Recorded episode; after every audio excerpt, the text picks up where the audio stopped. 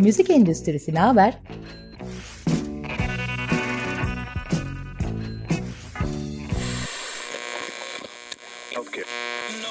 Müzik endüstrisinin her alandaki dinamikleri.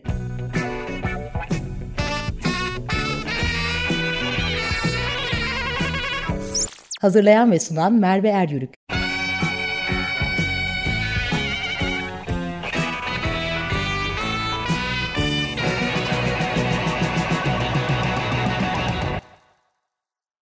Müzik Endüstrisi Ne programına hoş geldiniz. Müzik ve endüstri böyle iki kelime yan yana gelince biraz irite edici olsa da gerçekten koca bir endüstriden bahsediyoruz. Bu programda da endüstrinin üretiminden tüketimine kadarki süreçte endüstri özel meslekleri, işte endüstrinin görünen ve görünmeyen cevherleri ve felaketlerine değerli konuklarımdan sohbet ediyorum. Bu haftaki konuğum söz yazarı, bestekar, yapımcı, müzisyen, aranjör ve şarkıcı Güneş Özgeç bizimle birlikte olacak. Hoş geldin Güneş. Hoş bulduk. Bu kadar çok şapkası olan biri müziğinde herhalde her şeyi kendi yapıyor diye düşünüyorum. Doğru mu? Doğru. her şeyi kendi yapmanın, şimdi bu biraz böyle do it yourself İngilizce kelimeler çok kullanmak istemiyorum ya da yabancı kelimeler ama galiba müzik endüstrisindeki tanımı işte bu do it yourself'lar çok moda her şeyi kendin yapabiliyorsun gibi. Her evet. şeyi kendi yapmanın zorlukları ve kolaylıkları neler? Ya şöyle aslında benim için e, zorluk ve kolaylığın dışında bu bir mecburiyet gibi. Çünkü ya e, nasıl anlatayım? Ben zaten hep müzisyen olduğum için ve birçok alanında müziğin var olduğum için e, kendi bir fikrim var zaten. Bir kere başka aranjörle çalıştım. daha doğrusu. Orada birazcık şey zorladı beni. Yani ben ne istediğimi biliyorum aslında. Ve şarkıyı da ben yapmışım. Ama bir başkasının ona yorum katıyor olması beni böyle bir nasıl anlatayım? Yani hoşuma gitmedi. Yani çok memnunum sonuçtan. O ayrı bir şey de. Ben kendim yapmak istiyorum zaten. Yani bütün her şeyiyle yani ses dünyası benim kafamda var zaten veya işte nasıl bir akışı olacağı, neyi hangi enstrümana paylaştıracağım vesaire. Zaten onların hepsi içimde olduğu için bir başkasıyla çalışmak zorlayıcı oldu. Burada şey mi var Güneş? Ee, bir tane ben çok endüstrinin içinde biri değilim. Bu üretim sürecinde olan biri değilim ne yazık ki ama şeyi çok duyuyoruz. İşte plak şirketlerinin müzisyenlere daha çok satabilmesi için olan müdahalelerden mi bahsediyorsun? Ha yok değil değil. Aslında benim, değil. Yani benim şeyim, e, tecrübem şöyle olmuştu. İşte çalıştığım arkadaşlara ya ben şarkıyı e, nasıl diyeyim işte gitarla çaldım söyledim onlara verdim gibi oldu. E sonra bütün düzenlemeyi onlar yaptı ama ben orada böyle kendimi çok var edemedim. Yani ya ben hani orada şöyle bir e, his istiyorum, böyle bir şey istiyorum desem de sonuçta onlar kendi istedikleri gibi yaptılar. O da benim için sıkıntılıydı çünkü ben istediğimi yapabilecek pozisyonda olduğum için ya ben dedim bu işi kendim yapmalıyım. Ya Hı-hı. benim için bu üretim şey gibi oluyor. Biraz daha böyle bir bütün bir iş koyuyorum ben aslında ortaya. Yani daha çok o yüzden böyle hani klasik müzikteki bestecilik gibi oluyor. Çünkü sıfırdan her şeyle bir şey e, yaratmış oluyorum. Yani benim şarkılarda o yüzden paylaşım olmaması da yani paylaşım olması da çok güzel oluyor. Ama benim yaptığımda da böyle bir farklı bir şey var. Yani nasıl bir ressam gibi veya bir yazar gibi. Yani baştan sona tamamen benim ürünüm çıkmış oluyor. E, ne şanslısın. Yani bütün bu şapkalara sahip olunca dolayısıyla kendi başına üretebiliyorsun ve koca bir şey çıkarabiliyorsun ortaya. Evet. Bir de insanın kendini tanımlaması da iyi bir şey oluyor. Bazen hani böyle zorunda kalıyoruz çünkü ama sen de diyorsun ilk başta çıkış yolu aslında e, ben kendi üretim sürecimde ben kendimin ne istediğini çok iyi biliyorum ve bu istediğimi kendim tanımlamak istiyorum. Bir başkasının tanımına ihtiyaç duymuyorum aslında. Koca bir güç bir yandan da. Evet. Ama zor ama, bir şey bir yandan. Ama da. bir yandan da evet bir yandan da hem süreci uzatıyor hem bir sürü sıkışıklık oluyor sonuçta. Yani çünkü şey gibi değil. Tabii ki ben e, işte diyorum yani benim fikrim var ve ne yapmak istediğimi biliyorum falan ama tabii e, üretim öyle bir şey olmuyor yani. O fikirler yanıyor, bambaşka bir şey çıkıyor, çıkmaza giriyor falan filan, sıkışıyor falan. Paylaşımlı olduğu zaman sen sıkıştığında diğeri akıyor. Öbürü olduğunda falan böyle bir şey olabiliyor ama tek başına olunca hepsini ben yaşadığım için süreçler uzayabiliyor. E, kocaman özgürlüklerin bazı şeyleri oluyor tabii o zaman. Zorlukları evet. oluyor ister istemez. evet. Peki bu her şeyi kendi yapan insanlar ya da meslekler bağımsız mı diyoruz biz onlara? Ya bence bağımsızlık şey gibi. İşte mesela ben bir plak şirketiyle çalışıyor olsam ve plak şirketi benim eserlerime karışıyor olsa işte o zaman bağımlı olmuş olurum. Ama Hı-hı. ben yine bir plak şirketiyle çalışıp hani kimseyi kendime karıştırmıyorsam yine bağımsızımdır. Evet. Yine yani, bağımsız olursun. Ya aslında şöyle tabii ki plak şirketiyle çalışınca daha farklı şeyler oluyor. Yani olumlu bir sürü de yanı var muhtemelen. Ne bileyim işte mesela önden para veriyorlar sana. Hı hı. Ki sen onu kendi işte şeylerine yatırabiliyorsun. Yani atıyorum her şeyi kendin yapsan bile işte mix, mastering, işte kapak, ne bileyim tanıtım için bir bütçeler falan ayırmak gerekiyor sonuçta. Ben başka yerden kazandıklarımı oraya yatırıyorum ama mesela böyle bir imkanı olmayan biri için plak şirketi tabii zorunluluk olmuş oluyor. O zaman aslında bu kendin yaptığındaki o güçlü alan var ya üretim sürecinde şimdi şöyle anlıyorum aslında bir plak şirketiyle bunu yapsan önden bir ekonomini sağladığın için daha kafan rahat bir şekilde süreç akabilecek ama hem kendin yapıyorsun sonrasında ona ekonomisini sağlamasını düşünüyorsun. Böyle hepsi bir arada işte o koca özgürlüğün en büyük yükü herhalde tam bu ekonomisini sağlamak sanırım. Ya evet aslında şimdi şey gibi düşündüm bunları konuşurken. Hani kendin mesela yaşamak için paranı birinden alıyorsan ne bileyim eşinden veya işte ailenden Hı-hı. falan. E bir noktada onların dediğinde yapmak zorunda kalıyorsun gibi oluyor ya. yani ben zaten kişisel özgürlüğümü, kişisel bağımsızlığımı çok küçükken ilan ettim. Ya ben hmm. 7 yaşından beri para kazanıyorum ve 7 yaşından beri esas olarak kendime insanları karıştırmıyorum. 7 yaşında ne parası kazanıyordun acaba? Yaşında, ne iş yapıyordun? Şöyle, ya benim annem seslendirme yönetmeni ve beni seslendirmeye Hı-hı. başlattı. E, o zamanlar çok iyi bütçeler kazanılıyordu seslendirmeden. Tabii annem bana hepsini vermiyordu. Fakat bana para veriyordu. Yani çalıştığım zaman ben bir para alıyordum. Muhtemelen 50 de birini falan veriyordur bilmiyorum ama sonuç olarak e, çalışıp para kazanmanın ve o kazandığım parayla kimsenin karışmadığı ve kendi istediğim bir şeyi almanın nasıl bir özgürlük kattığını e, çok küçükken öğrenmiş oldum. Tam harika. Anlayamadım ama. Yo harika harika. O yüzden o önemli bir şey yani. Plak şirketi de herhalde orada öyle bir şey oluyordu. Ben bu, bu arada hiç çalışmadım plak şirketiyle. Ama bu muhtemelen da pardon Hı-hı. öldüm ama şey yani sen bir sanatçı olarak kendini ortaya artık iyice koyduktan sonra zaten plak şirketleri de sana karışmıyordur diye düşünüyorum. Hı hı. Belli bir yerden sonra. Peki bu her şeyi kendin yapma kısmında şu kısmı nasıl çözüyorsun? Ee, tamam bütün üretim sürecini sen kendin bitiriyorsun ve o ekonomik olan o kamburu da sırtına yüklüyorsun. Sonradaki sonuçlarını göreceksin ama görünür olma kısmı yani koskocaman bir müzik endüstrisi var ve her gün binlerce şarkı yükleniyormuş Spotify'a. Evet. Görünür olunca dinleniyorsunuz. Dinlendikçe de konser için talepler geliyor. Görünür olma kısmını yönetebiliyor musun ya da kendince yöntemlerin neler? Yani bence e, yönetemiyorum.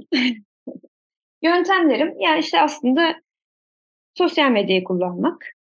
Benim sürekli devam eden bir konser serim var. O bence birazcık burada etkili oluyor. İşte Band Meg'le yaptığımız Ayda Bir Güneş diye her ay başka bir kendi şarkısını yazan konuğum oluyor. Beraber böyle bir program gibi yapıyoruz. O öyle bir süreklilik olduğu için hani o bir görünürlük sağlıyor diye düşünüyorum. Onun dışında da pek de beceremiyorum işte. Yani çok ürün çıkarmak gerekiyor. Çünkü şimdi e, Spotify'da şey gibi oldu ve zaten sadece Spotify'dan bahsediyoruz bu arada. E, diğer müzik ne deniyor platformlarının adı bile Dijital geçmiyor. platformlarda. Dijital platformların. Spotify'da ne diyecektim ya? Ha şey gibi oldu. Yani içerik üreticisi pozisyonuna sokmak istiyor bize. yani evet. istiyor ki biz sürekli her ay veya işte üç haftada bir oraya bir şey atalım istiyor. Onu yapmadığın zaman seni cezalandırıyor bence. Bu çünkü ama her gire, içeri giren bir içerik de bu arada dijital platforma aslında o da bir kambur. Çünkü o da onu taşıyabilmek için ciddi bir maliyet yükleniyor ama ona razı. Şimdi müzik evet. endüstrisi tarafında böyle yani o zaman hep böyle içeriye içe, olabildiğine zengin bir içerik girsin. Sonrasında Hı-hı. tüketici de istediğini o an bulabilsin. Daha zengin bir şey olsun. Bu da bu da bir başka bir baskıymış müzik endüstrisinde çalışanlar için o zaman. Evet. Ya işte Instagram ve TikTok gibi bir şey yani. Evet orası da bayağı oluyor. Ya. Tabii tabii tabii içerik mutlaka sağlanılması lazım diye. görünür olmak ciddi bir mesele ama gerçekten bu kadar içerik arasından seni seçiyor olabilmek ve onlar için ben en fazla dizileri görüyorum. Dizideki evet. müzikler mesela çok e, çarpıcı oluyor. Bir de senkronize ilerlerse muhteşem bir şey oluyor. Filmle, diziyle müziğin uyması. Evet. En görünür kılınan herhalde onlardan biri oluyor. Radyolar hala var. Evet. Ne diyorsun? Ya yaptığım müziğin mesela bu şu mecra benim müziğimi çalabilir ve görünebilirim aslında. Ben buralarda diyebileceğim bir radyo kanalı var mı? Yani yok. Zaten radyolarda şarkını çaldırmak için de e, bir e, bütçe gerekiyor. Onun dışında Hı. da zaten benim şarkılara işte radio friendly dedikleri bir şey var. Benim Hı-hı. şarkıları öyle görmüyorlar. Hı. Ne demekmiş o? Radio friendly? Yani herhalde yani... daha pop diye düşünüyorum ben. Bilmiyorum yani daha pop popi şeyler falan herhalde bilmiyorum ki. Müzik kanalı yok zaten televizyonlarda. Artık öyle bir ana akım mecrada böyle bir şeyler evet. seyretmiyoruz artık. Evet. Ya TikTok çok bence etkili. Ama orada da işte her gün içerik koymakını istiyor TikTok. Yoksa o da göstermiyor seni. O da çok büyük bir mesai. Yani her şeyde insanın zamanı ve enerjisi yetmiyor. Yani benim en azından. İş gibi yönetebilmek için tek kişi yetmez diyebiliriz evet. o zaman. Evet. Yani orada aslında bir sanatçı güneş var, bir müzisyen güneş var. Ya onu o ekonomisini sağlasa şahane bir üretim sağlayacak ama o kadar fazla şey düşünüyor ki bir yandan ya bu işi nereye koyacağız, nasıl konulunca para kazanacağız. Bir yandan evet. kendi müziğini yapmak istiyor. Sadece para değil yani mevzu. Kendi içinden gelen ruhunu yansıtmak istiyor. Bir de hayatta kalma mücadelesi var. Hepsi bir arada tek başına taşıyan bir güneş. Evet. Çok zor be. Evet. Peki yurt dışında senin aynı işi yapan arkadaşların var mı?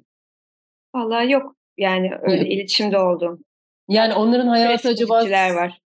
Onların hayatı nasıl seninle kıyasla diye merak ettim. Yani bu ülkede yaşayan senin gibi olan biriyle yurt dışında yaşayan bir müzisyen hani hiç öyle bir yakın bir tecrübe paylaşmışlığın var mı diye merak ettim. Onların hayatı nasıl diye.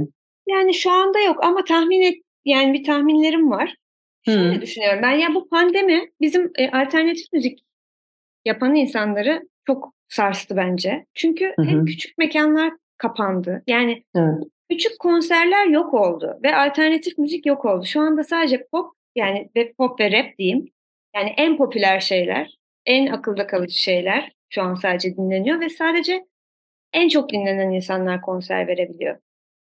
Pandemiden önce öyle değildi. Baya bir sürü yer vardı yani ufak tefek konserler oluyordu sürekli. Ee, illa hani benim değil birçok başka konserler oluyordu falan.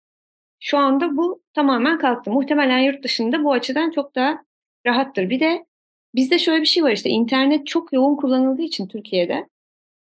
Yani mesela atıyorum daha dün bir arkadaşımla konuşurken baktım. Mesela Noga Erez'i çok beğeniyorum ben. Dünyanın her yerinde de konser veriyor. Kendi işte tamamen özgün müziğini yapıyor. Mesela şu an açıp bakıyorum aylık dinleyicisine. 250 bin. Yani bize göre çok düşük bu. Yani aylık dinleyicisi 250 bin şu an. Hı hı. Türkiye'deki bir sanatçı yani daha yeni yükselmeye çalışıyor filan denecek bir şey.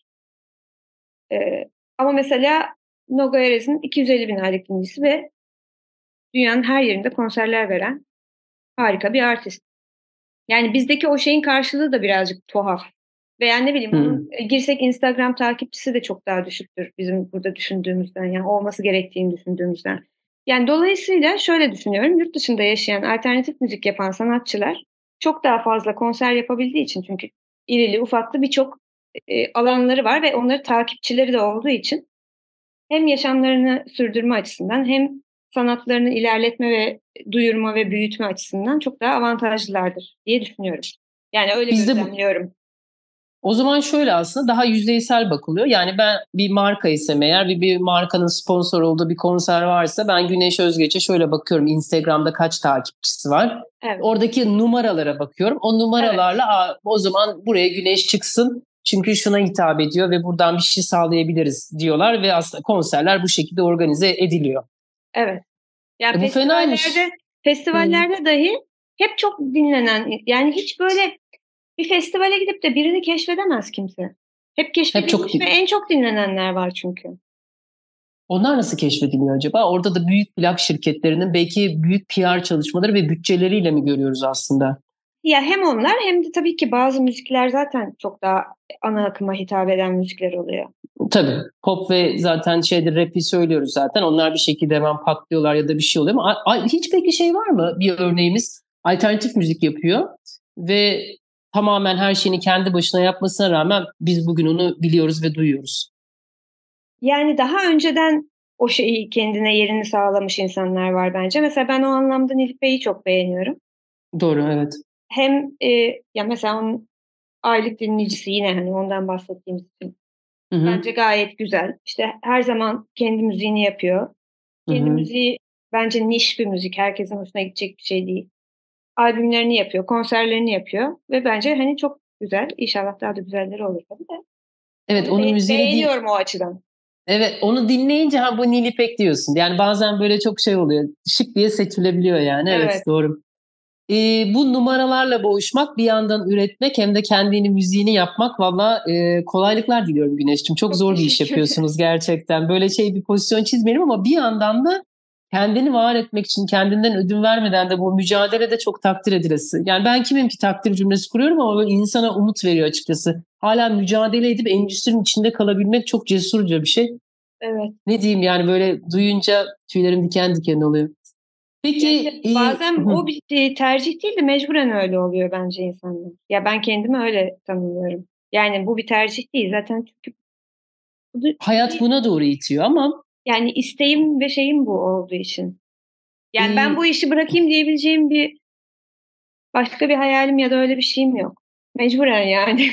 Mecbur, ama içinde kalmak da bir direnmek, bir mücadele aslında. Yani ya bu yeter evet. ben bununla mı uğraşacağım? Akıl kârı değil ben bununla mı uğraşacağım? Şu, bak mesela ben sıraladım ya şimdi. Çünkü sıkıcı bir çalıştanım ben. Bütün bunları sıralayınca çıkabilirim ama sen ya sanatçı bir kişilik olduğun için benim var olma sebebim bu ve ben bunun içinde kalacağım diyorsun. Aslında o senin evet. doğanda, naturanda olan şey başka bir şansım yok değil aslında. O senin içindeki güç diye ben nacizane bir yorum getireyim ya. Çok kocaman bir şey. Öyle küçümseme ne olur. Şey yapma. Peki bu kadar şapkan arasında hayatla mücadele ederken bu mücadele şey ekonomiden bahsediyorum aslında. Hepimiz mücadele ediyoruz ama sizin taraf daha zorlu. Evet. Ee, hangi şapkanla aslında daha fazla ekonomi sağlıyorsun ve e, maddi olarak hem en fazla gelir kazandığın şapkan hangisi? Ya aslında o çok değişiyor. Böyle Hı-hı. ben bu arada mesela kaç senesinden beri 2005'ten beri falan her ay nereden ne kadar para kazandığımı hep not ediyorum yani. Şu an açıp bakabilirim. Şu sene şu kadar kazanmışım falan. Hepsi Aa, harikasın. E, neden böyle bir şey yaptığımı bilmiyorum ama işte bilmiyorum yapıyorum. Çünkü hep böyle her zaman bölük pörçüklü işlerim ve hiçbir zaman da sabit bir işte sadece bir buçuk sene bir e, Bakırköy Belediyesi'nin oda orkestrasında çalmıştım. Hani tek maaşlı işim oydu. O da bir buçuk sene sürdü. Sonra orkestrayı kapattılar. Neyse. Yani dolayısıyla her zaman hep parça parça başka bir sürü şey yapar bir insandım. İşte ders veriyordum, orkestralarda çalıyordum. İşte bizim ekstra dediğimiz e, enstrümancı olarak bir takım açılışlarda vesaire çaldığımız işte ekstralar, geek de diyorlar işte şeyler oluyordu. Sonra ben elektro kemanla böyle bir şov yaptım ve onunla birçok etkinliklerde böyle ama yüksek kaşelere çalıştım. Oradan bayağı bir para biriktirdim. Aynı zamanda şimdi bu seslendirme ayağım var demiştim ya. Bu böyle 2005-2010'larda falan şöyle bir şey oldu. Ee, animasyonlar yani çizgi filmlerdeki şarkıları ciddi bir şekilde Türkçe'ye çevirip e, bunları karakterlere söyletmeye başladılar. Daha önceden ya orijinal bırakılırdı ya da o sırada öyle bir şey uydurulurdu falan. Bu böyle bir iş kolu çıktı e, adaptasyon ve işte müzik yönetmenliği diyeyim buna. Böyle bir şeye başladım. Ve 2011'de Nickelodeon e, Türkiye'ye tekrardan giriş yaptı. Ve ben onun müzik direktörü oldum. Bir anda bir kanal, koskocaman bir kanal girince ve birçok şarkı vardı. Yani orada çok fazla çalıştım gerçekten. Fakat güzel de bir gelir elde ettim.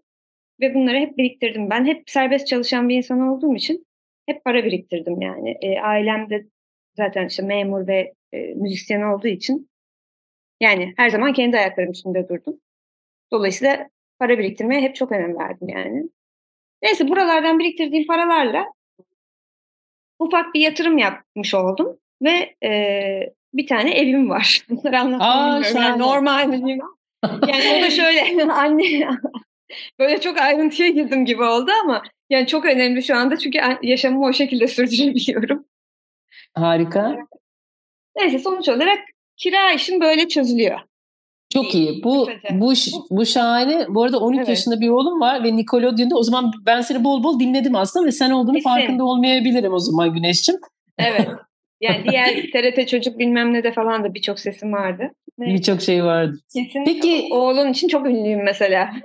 Kesin, kesin. O yüzden o süreç boyunda onun daha bebeklik ve çocukluk küçük yaşlarında mutlaka o zaman seni duymuşumdur. Aslında evet. e, endüstrideki e, çoğu insanın en büyük şeyi günlük yevmiyelerle hayatlarını geçindiren insanlar, müzisyenler. Evet. Yani sizi sizi şimdi sana anlatmak çok şey e, yanlış bir şey olacak ama en azından dinleyenler için ufacık bir bilgi. Günlük yevmiyelerle çalışan, kayıt dışı çalışan insanlar. Kayıt dışı çalışmak burada resmi olarak kayıtlarda gözükmeyen insanlar ne yazık ki. Resmi kayıtlarda gözükmemesi de şu, e, sosyal güvencelerin olmaması, sigortaları yok. Bir de günlük yevmiyelerle hayatlarını geçindirdikleri için muhasebeleştirme kısmında bir problem yaşıyorlar. Çünkü vergisel olarak ciddi bir yük omuzlarına biniyor. O günlük yevmiyelerle yani yevmiyeleri bu muhasebe işlerine de gidince ne yazık ki kayıt dışı işlerini halletmek zorunda kalıyorlar. Dolayısıyla o mevzuat iyileştirmesi gerekiyor ki bu insanlar da kayıt içinde kalabilsinler, sigortalı olabilsinler, sosyal güvenceleri olabilsin ve muhasebelerinde tutabilsinler diye.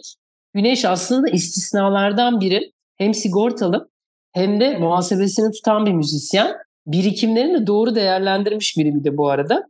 Dolayısıyla endüstri... korkudan. evet. ya korkudan ama bunu becerebilmek de çok büyük aslında bir işte bu iş kafası aslında. Dolayısıyla yarınına dair bir şey yapabilmek yani çok akıllıca işler aslında Güneş.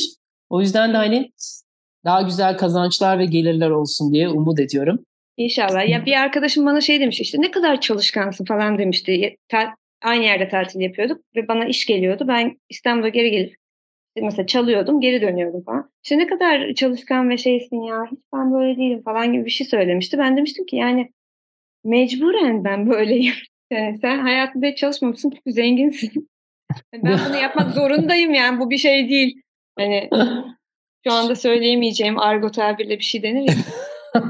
Yani tam olarak öyle yani. Öyle öyle hayatımda bana da çok şey ne kadar güçlü bir kadınsın. Ya çok güçlü olmak istemiyorum ama hayat mecbur bırakıyor. Yani her şeyi evet. kendi başıma halletmem gerekiyor. O yüzden bu aslında çok tercih ettiğim bir şey değil açıkçası ama ne yazık ki hayat bize buna itiyor.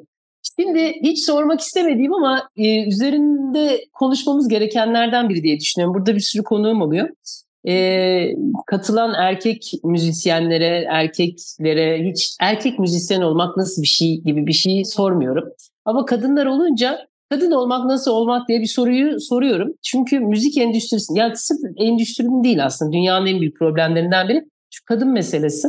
Kadın meselesi de böyle şey gibi e, ne bileyim kendimizi olduğumuz yerde var etme problemi yaşamamız. Hiç kadın olduğun için endüstride yaşadığın bir zorluk oldu mu? Ya şöyle ciddiye alınmamak gibi oluyor bence. Ya bu arada mesela işte şöyle dinleyenler için yine söylediğim bir şey. Yani sahne önünde, sahne üstünde kadınlar tabii ki çok var yani her zaman vardı. Ama arkasında yok. Yani mesela benim bu işte aranjörlük, prodüktörlük veya işte ne bileyim ses mühendisi falan gibi şeylerde hiç yok e, kadınlar. Ben de şimdi işte bu prodüktör ve aranjör kısmında olduğum için ya sanki böyle ciddiye alınmıyorsun gibi bir şey oluyor. Bir de erkekler böyle kendi arasında daha böyle başka bir şey yapıyorlar. Birbirlerini kolluyorlar, birbirlerine iş paslıyorlar veya beraber hallediyorlar bir şeyleri falan. Hani ben bunların hepsinin dışındayım. Hı hı. Mesela. E, bu, bu da önemli bir şey ama. Başka kadın arkadaşlarımı da gözlemliyorum. Onların da öyle çok işbirliği içinde olmadığını görüyorum, olamadığını. Da. Kadının yeri daha fazla sahnenin önünde gibi böyle bir algımız var. Evet. Bir, öyle bir şey var. Ee, bir de kadın olmanın dışında bir şey daha vardı konularımdan biri. Peki müzik endüstrisinin sence en büyük problemlerinden biri ne şu an senin yaşadığın ya da gözlemlediğin? Koca bir ya koca bir soru soruyorum ama sence mesela bir iki tane bir şey desem ne dersin? Yani şimdi kendi alanımla alakalı işte bu alternatif müziğin şu anda hiç olmaması mesela bence çok büyük bir problem. Yani hem dinlemeler açısından hem işte Spotify'ın falan öne çıkarmaması açısından. Hele bir de şimdi yeni bir şey çıkarmışlar. Artık Spotify'da daha çok dinlenenler daha çok yayılacakmış. Daha az bilmem neyin altında kalanlar iyice görünür olmayacakmış falan gibi bir şey. E, güzel anlatamadım ama. Yok dijital mecraların genel olarak böyle stratejileri var bu anlamda. Evet. Ha, bir de şimdi değiştiriyormuş daha da öyle olacakmış falan. Yani çok hmm. saçma bilmiyorum. Yani onun dışında dediğin gibi daha önce e, bu markaların zaten ünlülerle çalışması falan onları desteklemesi. Yani alternatif ve daha e, küçük kitleye hitap edecek müzik yapan insanların şu anda kendisine yani görünür kalabilecek herhangi bir şey bulamamaları en büyük problem o. Hı hı. Benim de içinde olduğum kısım olarak. Bu da koca bir problem zaten. Bu da koca bir problem zaten. Bu da bir koca bir problem. Katılımın için çok teşekkür ederim Güneş. Ben çok teşekkür ederim. Şimdi senin şarkınla programı kapatmak istiyorum. En son Olmuyor isimli eserin. Burada neler sana ait? Hepsini ben yaptım işte. Mix Hepsini. hariç ve kapak Hı-hı. hariç tabii ki. Hı-hı. Söz, müzik. Söz, müzik, aranje, prodüksiyon, enstrümanların çalımı, kayıtlar. Hepsi sana ait. Hepsi, evet. O zaman Güneş'ten dinleyelim. Güneş Özgeç'ten Olmuyor'u dinliyor olacağız. Çok teşekkürler.